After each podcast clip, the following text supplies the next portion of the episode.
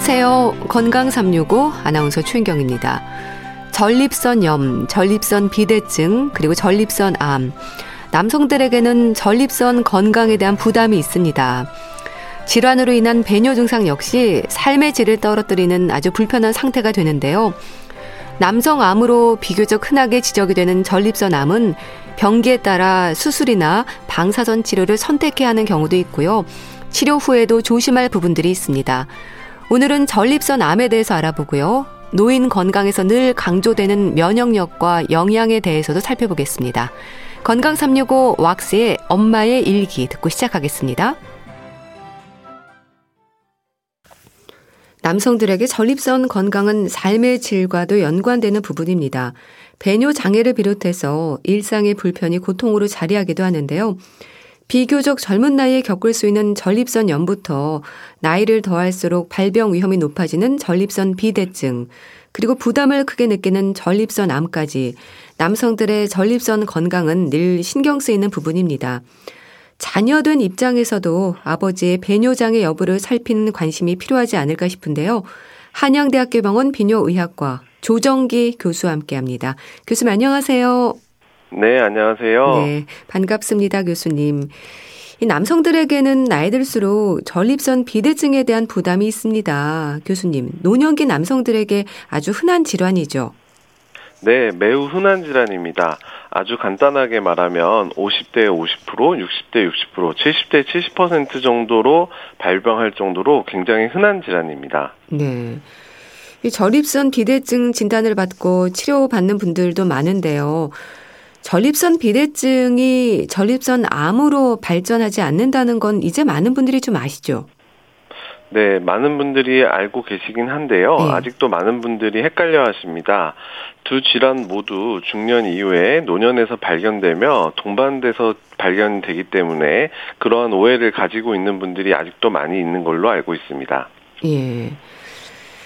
그런데요, 전립선 질환의 증상이 배뇨 장애인 만큼 전립선 암에 있어서도 배뇨 장애는 지적이 되는 부분이지 않습니까? 전립선암은 무증상이 특징입니다. 전립선암에서 증상이 나타나는 경우라면 동반된 전립선 비대증에 의해서 발생되거나 전립선암으로 인해 커져서 생기는 배뇨장애나 혹은 배변장애가 발생할 수 있습니다. 예. 배뇨장애라고 한다면 어떤 건가요? 네, 어, 소변이 급하게 마렵다든지 아니면 소변을 보더라도 남아있는 듯한 느낌이 난다든지 네. 아니면은 뭐 밤에 잠을 자다가 소변이 마려워서 깬다든지 하는 그런 증상들이 있고요. 뭐 자주 가는 그런 증상들도 있습니다. 예. 어, 교수님, 남성의 생식기인 전립선에 생기는 악성 종양이 전립선 암인 거죠? 전립선이 방광 아래쪽에 있지 않나요? 네, 전립선암은 전립선에서 생긴 악성 종양을 의미하고요. 네. 전립선은 방광의 아래에 위치하고 앞쪽에 서 있다는 의미로 해서 전립선이라고 불리게 되어 있고요. 영어로는 프로스테이트입니다. 그래서 앞쪽에 서 있다라는 의미로 전립선이라고 불리고 있습니다. 예. 그럼 전립선의 어느 위치에 암이 생기는 건가요? 네, 전립선은 크게는 중심부, 이행대, 말초부로 나누어지게 되는데요. 말초부에 주로 악성 종양인 암이 발생하게 됩니다. 대부분은 직장에 가까운 위치에 발생하게 되지만 예. 약30% 정도는 앞쪽에서 발생하기도 합니다. 예. 그럼 그렇게 주로 이제 전립선 끝부분인 거죠. 여기에 암세포가 자리하는 건 왜 그렇습니까? 전립선 말초부에서 주로 악성 종양이 자라나게 되는데 아직까지는 그 원인이 명확하게는 밝혀지지는 않았습니다. 네. 그러나 제 개인적인 의견으로는 직장과 근접해 있는 부위에 발생하는 것이 많은데 이런 것들이 위치적인 영향 때문일 거라고 추측하고 있습니다. 예. 전체 암 발병률에 있어서도 전립선 암은 비교적 흔하죠. 네, 최근 통계청 자료를 보면 남성암에서 3위에 해당할 정도로 다빈도암이고요. 고령화가 진행될수록 더 많은 수의 환자분들이 늘어나게 되고 음. PSA와 같은 그런 간단한 검사들이 검진에 포함된다면 더 많은 환자들이 조기에 발견되게 돼서 더 많은 환자분들이 발견될 수 있습니다. 예. 소변 보는 일에 문제가 생기는 배뇨 장애는 다른 질환에서도 흔히 있는 증상이라서 암일 수도 있다는 생각은 잘 못할 것 같은데 어떨까요? 조기 발견되는 경우도 많은가요? 네, 어, 앞서 설명드린 것처럼 전립선 비대랑 전립선 암이랑 비슷한 나이대에 생기기 때문에 이게 이제 배뇨장애가 있는 거가 암이라고 오해하실 수도 있습니다. 하지만 네. 그게 암에 의한 증상은 아니고요. 요즘은 간단하게 PSA라고 하는 피검사를 통해서 전립선 암의 screening이 가능합니다. 네. 그리고 현재까지 전립선 암의 어, screening 검사로 인정받는 검사는 손가락을 항문 속에 넣어서 만지는 직장 수지 검사와 피로 시행하는 PSA 두 가지가 있고요. 이두 네. 가지 검사를 통해서 조기 발견이 가능합니다. 네. 그러니까 PSA 검사랑 직장 수지 검사는 간단하게 할 수 있는 거죠? 네, 맞습니다. 음. 근데 조기 발견으로 초기에 치료가 되는 경우보다 전이 된 상태에서 진단이 되는 경우도 많다고 들었습니다. 암의 진행 속도가 빠른 건가요? 전립선암의 경우는 천의 얼굴을 가지고 있습니다. 저위험도의 전립선암과 고위험도의 전립선암의 경우 예후가 전혀 다릅니다. 저위험도의 경우 거북이암으로 불릴 정도로 느리게 진행이 되지만 고위험도의 전립선암의 경우는 일반적으로 우리가 아는 다른 암동들처럼 예. 빠르게 진행할 수 있습니다. 네. 그럼 암이 뼈로 전이가 됐거나 합병증이 생긴 상태에서 진단이 되는 경우도 흔한가요? 요즘은 그런 경우가 이전보다는 흔하지 않습니다. 하지만 종종 그러한 환자분들이 내원하시기도 하는데요. 전립선암은 주로 전이 되는 부위가 뼈이기 때문에 전이 시에 극심한 통증을 호소할 수 있습니다. 예. 그런데 교수님, 전립선암은 점점 증가할 거라는 얘기가 있던데요. 서구화된 식습관이 문제라고 들었습니다. 그런가요? 서구화된 식습관이 문제인 거는 맞습니다. 근데 그보다 더 중요한 거는 고령화에 따른 유병률이 증가하는 것이고요. 음. 대한민국은 이미 초고령화 사회로 가고 있기 때문에 이로 인해 전립선암의 그 숫자가 급격히 증가하고 있는 추세입니다. 물론 서구화된 식습관이 큰 영향을 주고 음. 이러한 식습관의 개선도 환경적 요인 중에서 가장 중요한 요인입니다. 네. 고령화가 문제라고 하셨는데 또 식습관 사실 생각해 보면 이제 식생활의 변화가 생긴 지 아주 오래 되지 않았습니까? 서구화된 식습관이라는 거는 새롭지 않을 것 같은데 어떨까요? 네, 맞습니다. 식생활 변화는 오래되었기 때문에 식습관의 영향은 이전보다는 크지는 않습니다. 하지만 환경적인 요인 중에서 조절이 가, 능한 가장 중요한 인자이기 때문에 네. 육식을 줄이고 지중해식 식사나 우리나라 같은 경우에는 뭐 두부라든지 콩 같은 것들을 섭취하는 청국장 같은 것들이 어, 아주 도움이 될 수 있습니다. 네. 지중해식 식단이 도움이 되나 봐요? 네, 맞습니다. 어, 지중해식 식단 중에는 뭐 토마토라든지 올리브유 같은 것들을 활용해서 어, 먹는 것들이 도움이 될 수 있습니다. 음. 또 교수님 전립선 암에 있어서도 가족력 신경 쓰이는 부분이죠? 네, 매우 중요한 부분입니다. 직계 가족의 경우, 즉 아버지가 전립선암을 겪은 경우라면은 다섯 배 정도의 위험도가 올라간다고 보시면 됩니다. 음. 또한 형제 중에 발병이 되었다면은 반드시 조기 검진을 시행하는 것이 맞고요. 가족력이 있는 경우라면 40대 이후부터 앞서 말씀드린 PSA라는 피 검사를 검진 시에 넣어서 시행하실 것을 추천드립니다. 네. 전립선 암이라는 진단을 받으면 환자나 가족들은 어떤 부분을 가장 궁금해 하시나요? 네, 모든 암 환자들이 그러하듯 환자분들이나 가족분들은 예후를 가장 궁금해 하십니다. 전립선암의 경우는 크게는 저위험도, 중간위험도, 고위험도로 나눠지는데 네. 이 각각의 위험도들도 다 나눠집니다.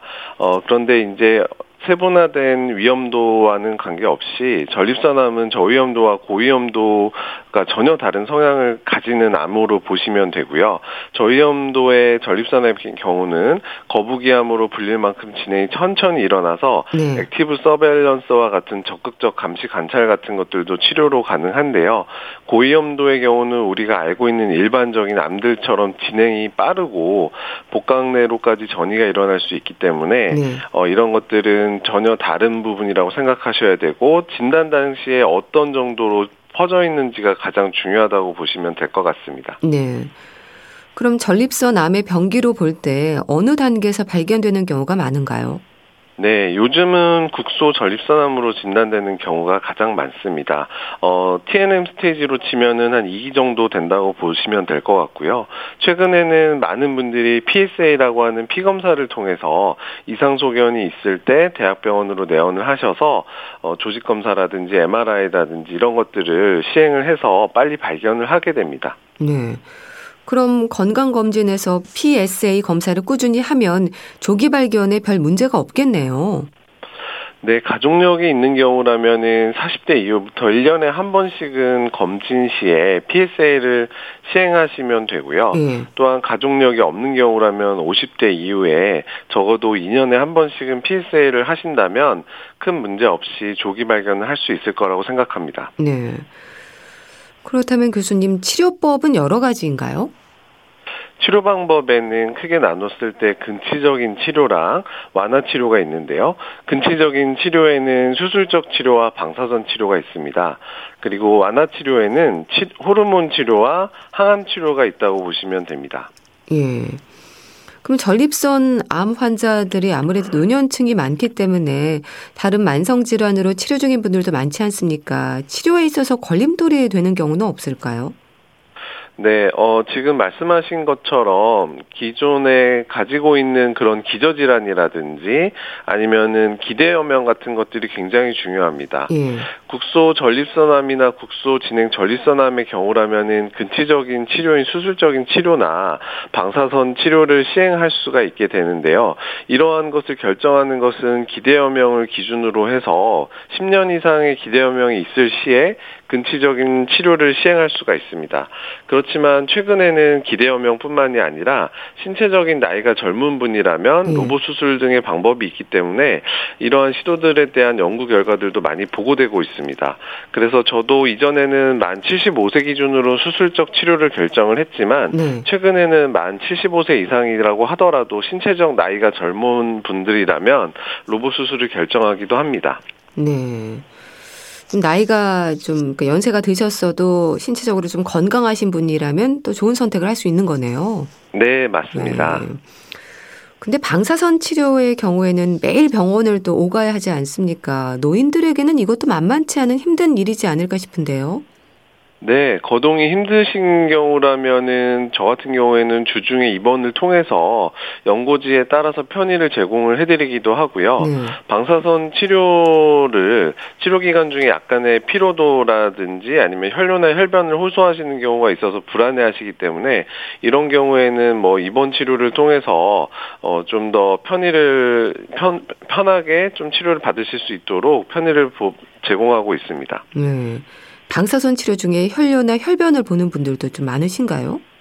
네, 어, 방사선 치료 그 당시에도 생길 수 있고요. 음. 한참 이후에도 생길 수가 있는데 우리가 이제 방사선 방광염이라든지 방사선 그 항문 쪽에서 이제 피가 나는 그런 형태들이 발생을 하게 되는데 어 이걸 좀 더 쉽게 설명드리면 히로시마나 나가사키에 원폭이 있고 나서 그때 어 사망하신 분들 말고 그 이후에 살아남은 분들이 음. 계속해서 비가역적으로 이런 그 데미지가 쌓이게 되는데요. 음. 그런 거나 마찬가지로 이런 방사선 치료 이후에 그런 것들이 한참 후에도 10년이 지나서도 혹은 15년이 지나서도 혈뇨 같은 것들로 내원하시는 분들이 종종 있습니다. 음.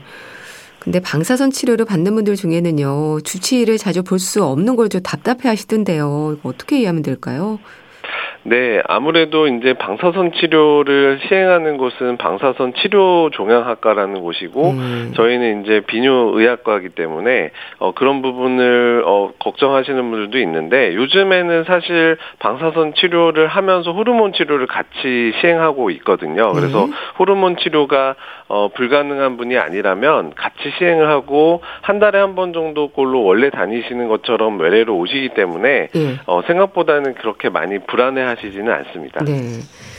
자, 그럼 교수님, 전립선 암의 기본적인 치료는 수술로 봐야 될까요?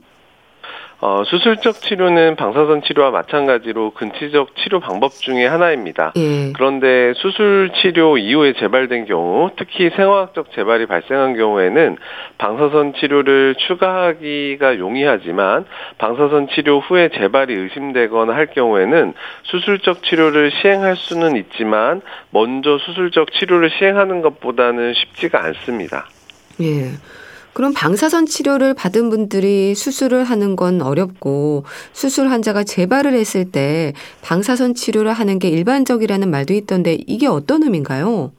네, 수술적 치료를 받은 경우에는 아, 앞서 말씀드린 것처럼 생화학적 재발, 즉 PSA라고 하는 수치가 올라가는 경우에 어, 발생한 경우에 방사선 치료를 추가적으로 시행할 수가 있는데요. 네. 어, 방사선 치료를 받은 분들이 재발한 경우라면 수술적 치료가 불가능한 건 아니지만 방사선 치료를 받은 후에 조직이 비가역적인 변화로 인해서 수술적 치료 시에 회복에 문제가 생기는 경우도 있고 사실 수술을 할 때도 굉장히 이제 조직 자체가 어, 그냥 일반적인 환자들하고는 좀 다르기 때문에 네. 회복 이 더뎌진다든지 하는 경우들이 관찰될 수가 있습니다. 네. 그래서 저희 같은 경우에는 수술적 치료를 먼저 받는 것을 선호하고 있습니다. 네. 호르몬 치료도 있지 않나요? 네, 호르몬 치료는 예전에 닥터 히킨스라는 분이 처음 발견을 해서 노벨상을 받았던 치료고요. 음. 호르몬 치료를 좀 더 쉽게 설명을 드리면 전립선암이 남성 호르몬이라는 먹이를 먹고 자라게 되는데 이런 것들의 보급로를 차단하는 방법이 호르몬 치료라고 생각을 하시면 될 것 같습니다. 그래서 호르몬 치료에는 고안의 내용물만을 적출하는 수술적인 거세랑 약물로 시행을 하는 화학적 거세가 있고요. 음. 호르몬 치료 치료를 통해서 전립선암의 진행을 늦출 수는 있습니다. 하지만 이것이 앞서 말씀드린 것처럼 근치적인 치료가 될 수는 없습니다. 네.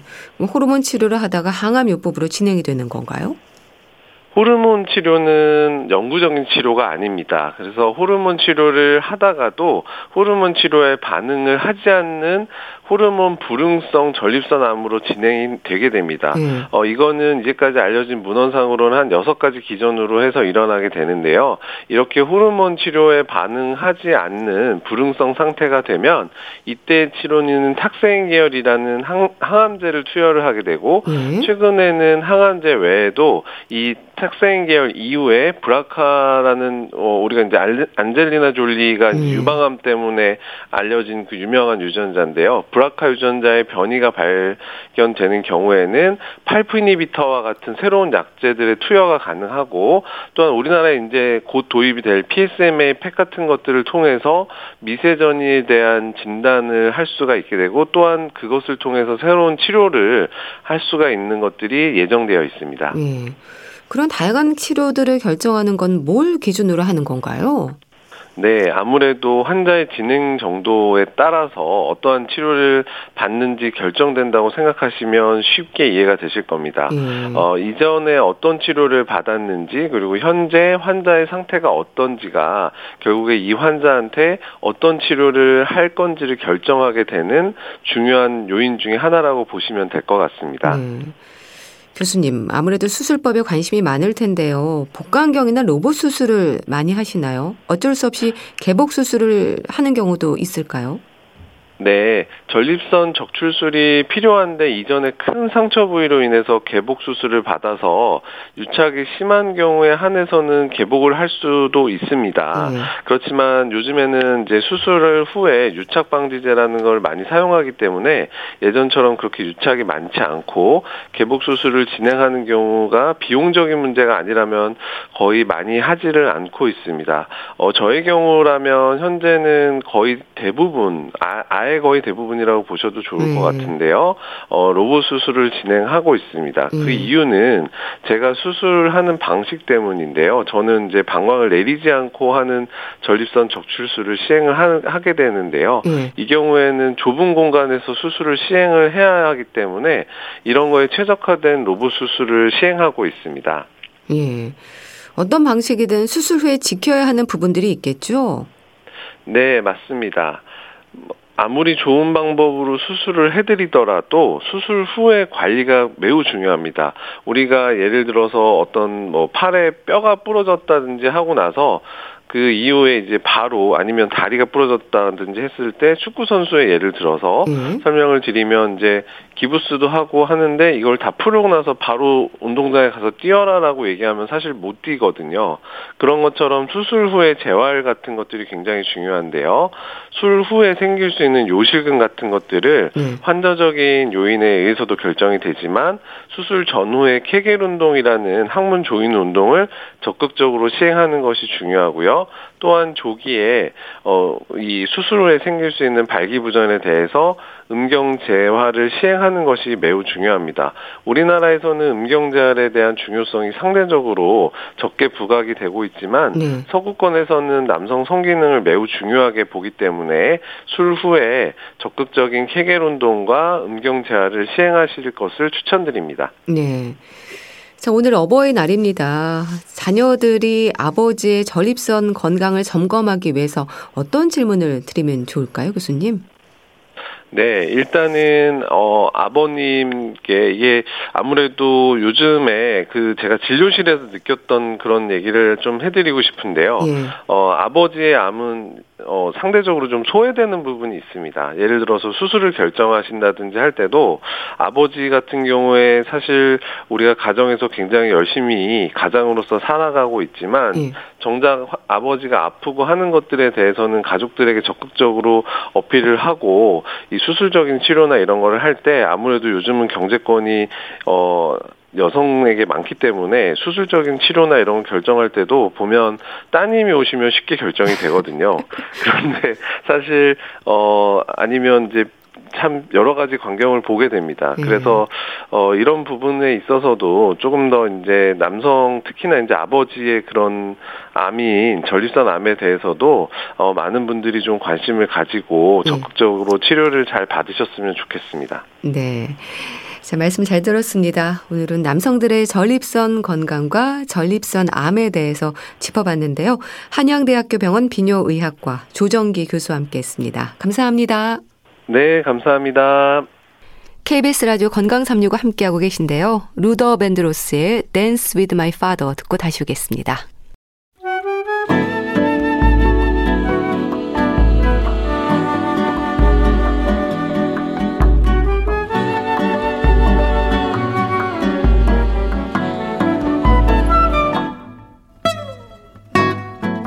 건강한 하루의 시작. KBS 라디오 건강 365. 최윤경 아나운서의 진행입니다.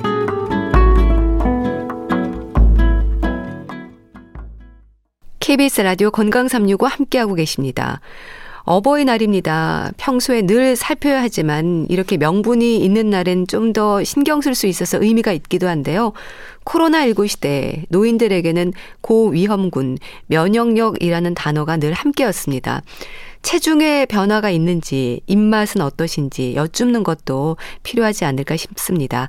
분당 재생병원 내과 백현욱 교수와 함께 합니다. 교수님 안녕하세요. 네, 안녕하십니까. 네.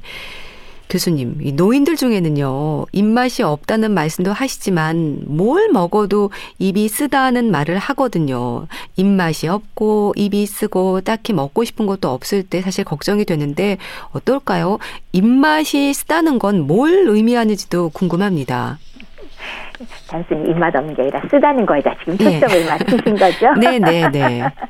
단맛이나 감칠맛에 비해서 원래 우리 몸에서 느끼는 쓴맛은 어, 먹은 음식에 대한 독성을 경고하는 맛이죠. 네. 그래서 사실 이거 먹지 말아라 하는 게 사실 쓴맛이긴 해요. 근데 반면에 단맛은 왜 탄수화물의 맛을 감지하는 미각이 되겠고요. 네. 감칠맛은 아미노산, 즉 단백질의 맛을 감지하는 그런 미각이 되겠습니다. 이런 단맛과 감칠맛의 민감도가 떨어지고 그래서 쓰다고 느끼거나 아예 맛을 못 느끼겠다는 분들도 상당히 많으시죠. 네. 이런 미각 변화, 그러니까 맛이 다르게 느껴지고 어, 모든 음식 다 쓰다고 느껴질 경우는 특히나 영양소가 부족한데 아연이 부족할 때 이런 입맛 바뀌는 거를 우리가 많이 볼 수가 있어요. 예. 그러니까 노인들한테 흔한 영양소 부족이니까 한번 체크를 해볼 필요가 있고요. 네. 근데 물론 이제 또 하나는 사실은 또 있으다고 하는 경우가 없진 않습니다. 왜 우리 일식도 역류 질환 굉장히 흔하잖아요. 네. 젊은 사람도 있고 노인들도 많고 이거는 사실은 위산의 신맛 더하기 그 위에 그 소화액인 담즙이 미리 좀 섞여 있는 것들이 같이 올라오기 때문에 입이 굉장히 쓰다고 느끼는 경우가 많으니까 한번 그것도 체크는 해보셔야 될 것 같아요. 네. 아주 흔한 질환이니까. 영양소 측면에서는 아연을 한번 꼭 점검해 보시기 바랍니다. 네. 일단 식욕이 사라진다는 게 건강 이상의 신호이지 않을까 싶기도 한데 어떻습니까? 그렇죠. 왜 우리나라 사람은 한국인은 밥심으로 산다라고도 네. 하잖아요. 네. 밥이 보약이라고도 하고요. 근데 이제 식욕이 없어져서 노인이 식사를 못하게 되면은 체중이 갑자기 빠지고요. 그렇게 되면 당연한 얘기지만 정상적인 체력 유지도 어렵고 건강 자체가 문제가 됩니다. 물론 이렇게 체력이 빠지고 체중이 빠지는 이유가 뭐 암이라든지 갑상선 질환이라든지 그런 다른 질환 때문에 살이 빠질 수도 있고 식욕이 떨어질 수 있지만 네. 이런 기저질환이 아주 뚜렷하게 있지 않아도 노인성 식욕부진 그 자체만으로도 심한 체중 감소 그리고 근감소증이 동반되면 그 결과로 합병증도 굉장히 뭐 다양하게 동반되기 쉽고요. 사망까지도 갈 수가 있으니까 사실 문제가 크죠.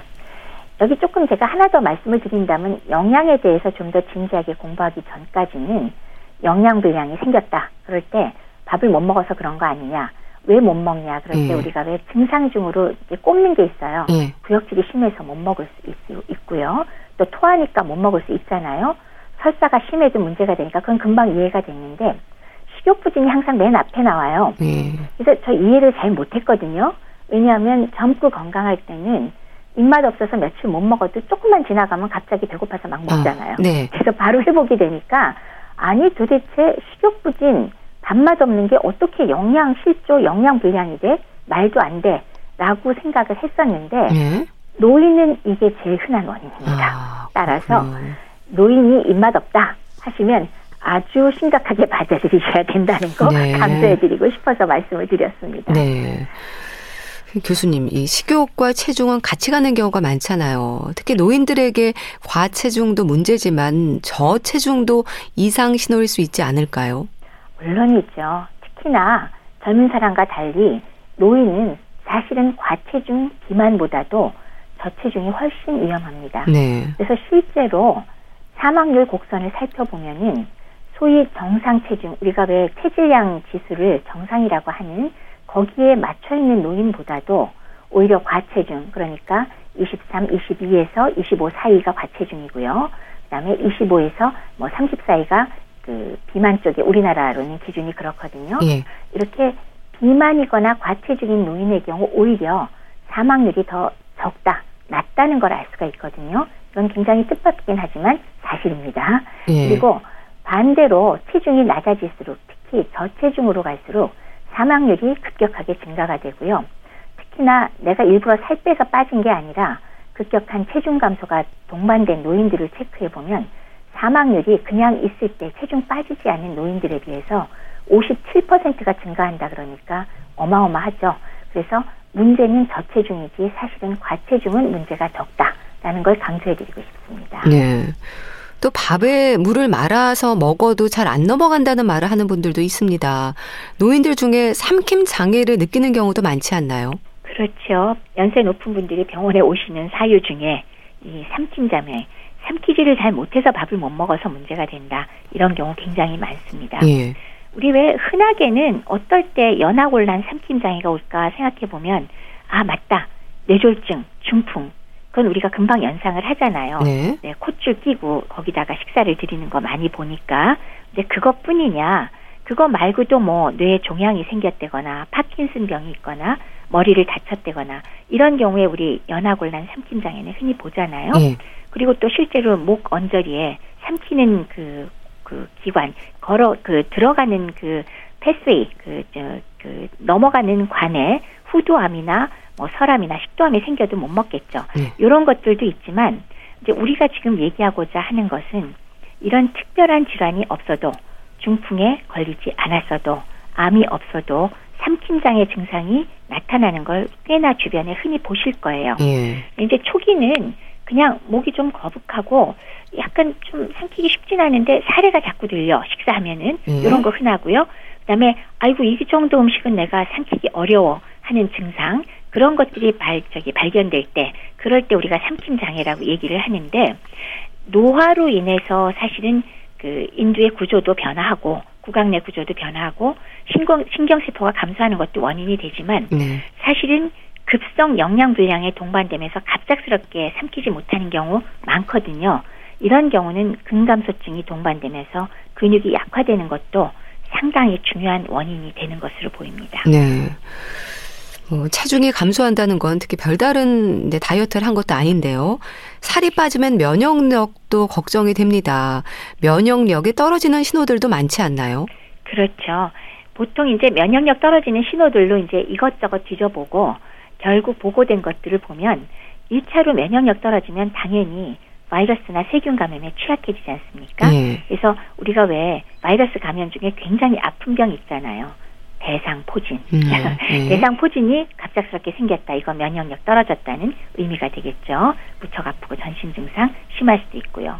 또 하나는 역시 바이러스겠지만 감기에 자주 자주 걸리고 전에보다 그리고 잘 낫지 않는다. 이런 것도 면역력 떨어진 거에 신호가 되겠고요. 네. 그거 외에 뭐 장내에 세균이 과증식되거나 장 점막의 투과성이 증가되면서 밥을 먹으면 자꾸 배가 아프고 가스 차고 그리고 찔끔찔끔 설사도 자주 한다. 이런 배탈도 자주 나는 것도 일종의 면역력 떨어지는 신호가 될 것이고 네. 마지막으로 입술에 또 헐페스 구내염 잘 생기는 거 있죠. 네. 그리고 여성의 경우는 질염도 생길 수 있고 피부 여기저기에 이렇게 곰거나 하는 봉화직염 같은 거 생기고 잘 아물지 않고 이런 것들이 우리가 일반적으로 면역력이 떨어지는 신호라고 보는 그런 네 가지 사안이 되겠습니다. 네. 그럼 노인들에게 면역력은 건강에 어떤 영향을 주는 걸까요? 노인이 면역력 저하되는 이유가 크게 두 가지잖아요. 네. 하나는 노화 자체로 인한 거고 네. 또 대부분의 노인이 만성 질환을 갖고 있으니까 그런 두 가지 이유로 면역력은 잘 떨어지는데 결국 뭐 나이가 들면서 백혈구가 우리 면역 세포라는 거 알잖아요. 네. 배식 세포, 그다음에 그 자연 살세포 같은 그런 선천성 면역 기능을 나타내는 그런 세포들 아니면은 T세포, B세포 같은 후천성 면역 기능을 나타내는 세포들의 기능이 점차로 떨어지는 거죠. 그렇게 되면은 체내에서 염증 발생이 잘 생기고 그러면서 거꾸로 외부 병원체나 바이러스에 대해서는 제대로 방어를 못하고 감염은 또 잘 생겨요. 예. 그래서 자체 내에 만성 염증 반응은 꾸준하게 있으면서 바깥에서 들어오는 거에 대해서는 저항을 못하고 암이나 만성 염증 질환 그리고 자가 면역 질환들이 증가할 수 있다는 게 네. 노인들의 면역력 변화의 특성이라고 할 수가 있겠습니다. 네. 사실 코로나19 시대를 살면서 노인들을 고위험군으로 구분하고 감염에 대한 위험에 노출이 되지 않도록 조심을 했는데요. 그러니까 나이 들수록 감염률이 증가하는 건 어떤 부분에서는 당연한 일이네요. 그렇습니다. 방금 말씀드렸듯이 어찌됐건 노화건 아니면 동반된 만성질환 때문에 면역력 떨어져 있으니까 당연히 외부의 바이러스나 세균이나 이런 감염에 대해서 굉장히 취약하죠. 예. 그리고 걸리면 치사율 매우 높습니다. 그러니까 지금 사망과 연관된다, 직결된다는 점에서 상당히 노인들의 경우 고위험군이라고 구별을 할 수밖에 없습니다. 네. 그래서 또 예방 백신과 같은 방법으로 감염 질환을 예방하기도 하는데요. 교수님, 노인들이 잘 챙겨야 하는 예방 백신, 뭐 폐렴을 비롯해서 대상 포진도 있고 많지 않습니까? 그렇죠. 최근에는 워낙 코로나 백신 때문에 정신줄이 없어서. 네. 근데 기본으로 노인들한테 우리가 권하는 백신이 네 가지가 있습니다. 네. 첫 번째는 코로나와 연관돼서 우리 관심 높았던 독감 백신. 그건 뭐 매년 맞는 거니까요. 네. 그건 맞으시면 되고. 그다음에 두 번째는 폐렴 백신. 요거는 사실 평생에 한 차례 그 백신으로 족합니다. 물론 이제 두 가지 종류가 있어서 두 번을 어떻게 맞느냐 그거는 뭐 이제 병원에 상의하시면 되겠고요. 네.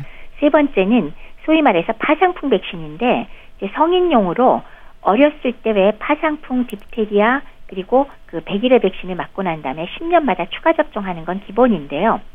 요새 또왜 할머니 할아버지가 손자 많이 봐주잖아요. 예. 그러면 12개월 미만의 그런 아기들하고 접촉 예정이다.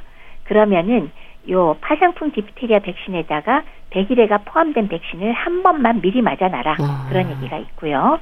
그다음에 마지막으로 네 번째는 대상 포진 굉장히 고생하니까 네. 어, 평생에 한 번 맞으면 되는 거니까 어, 그렇게 네 가지를 저희가 권해드리고 있습니다. 네. 교수님이 노화로 면역력의 조절 기능에 장애가 생길 때 증상으로 나타나는 신호들이 뭘까요?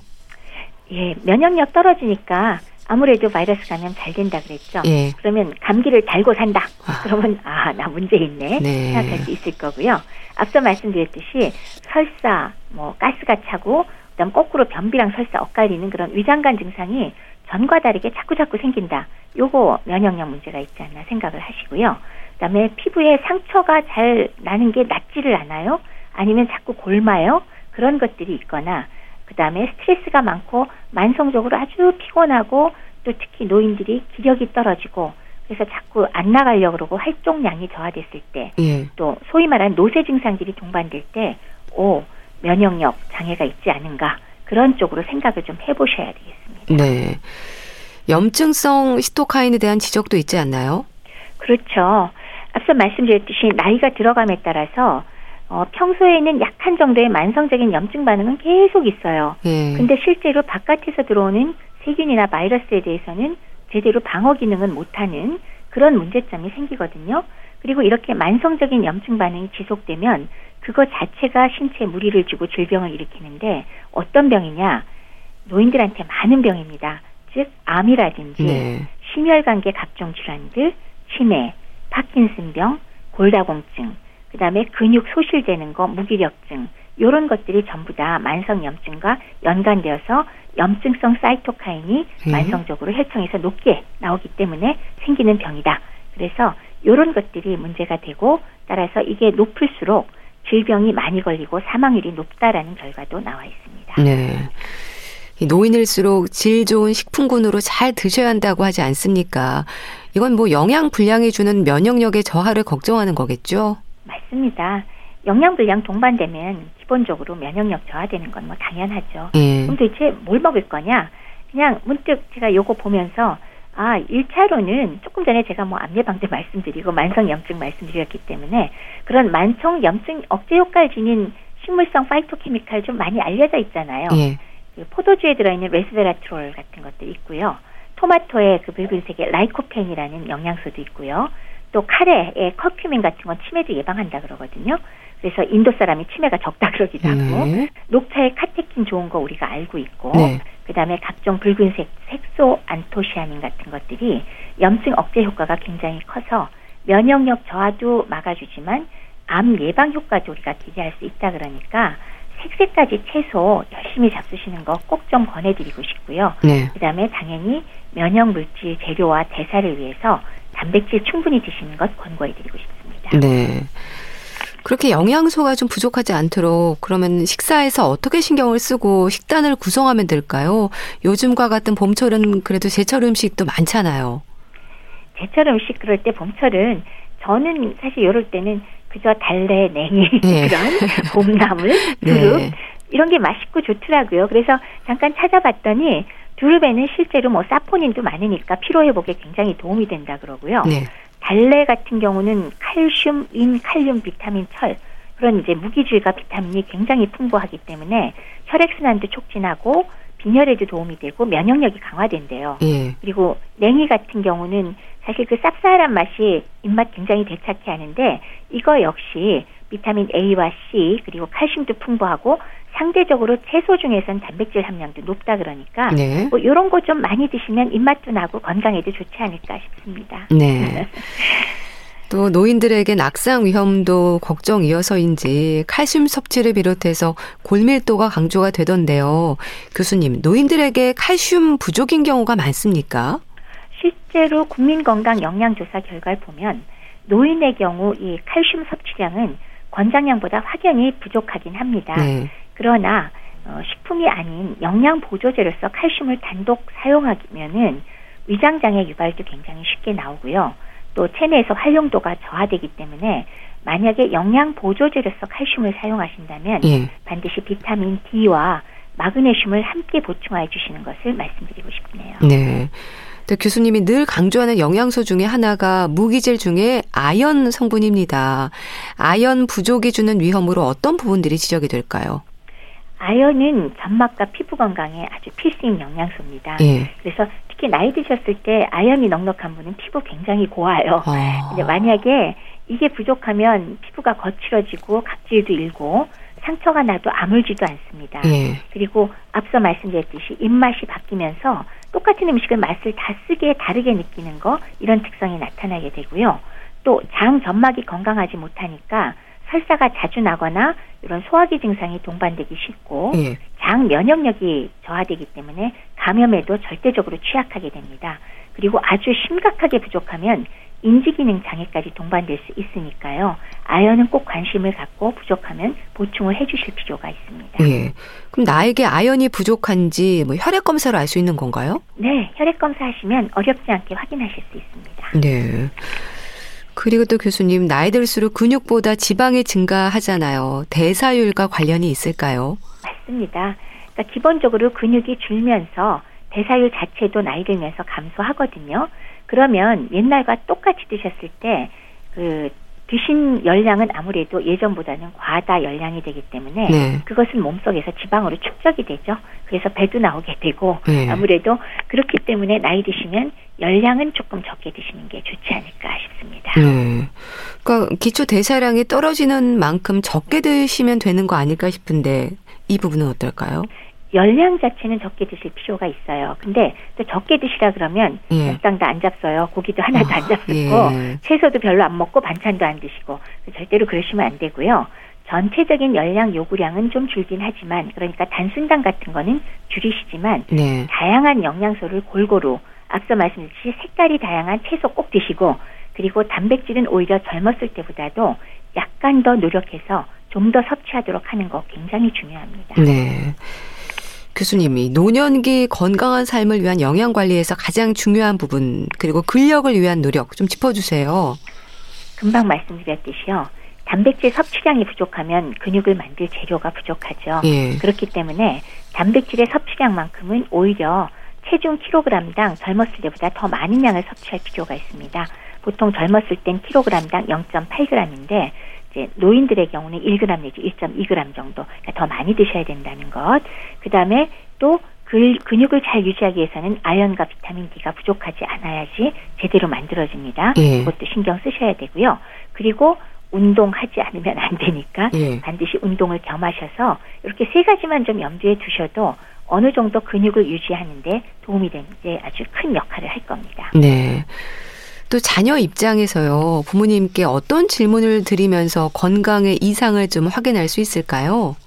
앞서 사실은 서두에서 말씀하신 두 가지 항목이 이미 있긴 있어요. 근데 굉장히 중요한 거거든요. 예. 제가 거기에 이제 조금 더 말씀을 더 보탠다면 첫 번째 입맛은 요새 어떠신지 네. 제가 이거 절대로 무시하면 안 된다 예. 그랬잖아요. 굉장히 중요하고요.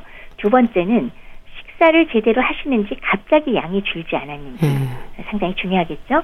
세 번째는 요새 체중 빠지지 않았는지 예. 나이 드시면서 혼자 사시거나 부부끼리 살 때 체중 잘 안 달 때 많습니다. 체중 꼭 자주 달고 갑자기 빠지지 않았는데 체크하시고요. 그 다음에 또 하나는 조금 막연하게 들리지만 신체 활동량을 잘 유지하시는지 즉 왔다 갔다 밖에도 좀 들락거리는 거 하고 그냥 집안에 꼼짝 않고 들어박혔으면 그런 것들이 다른 문제들 그러니까 영양적인 문제도 있지만 우울증도 관계 있을 수 있고요. 예. 그래서 신체 활동량을 잘 유지하시는지 꼭 여쭤보시고요. 그다음에 조금 사소할 수 있으나 대소변 실수가 요새 자주 생기진 않는지 네. 화장실 가기 전에 자꾸 대변 소변 지리거나 이런 게 더 잦아지지 않는지 이런 한 다섯 가지 정도 체크해 보면 건강 이상 상황을 잘 살펴보실 수 있을 것 같습니다. 네, 말씀 잘 들었습니다. 자, 오늘은 노인들의 면역력과 영양에 대해서 살펴봤는데요. 분당 재생병원 내과 백현욱 교수와 함께했습니다. 감사합니다. 네, 고맙습니다. 이루펀트, 김필, 조정치가 함께하는 화분 보내드리면서 인사드릴게요. 건강365 아나운서 최인경이었습니다. 고맙습니다.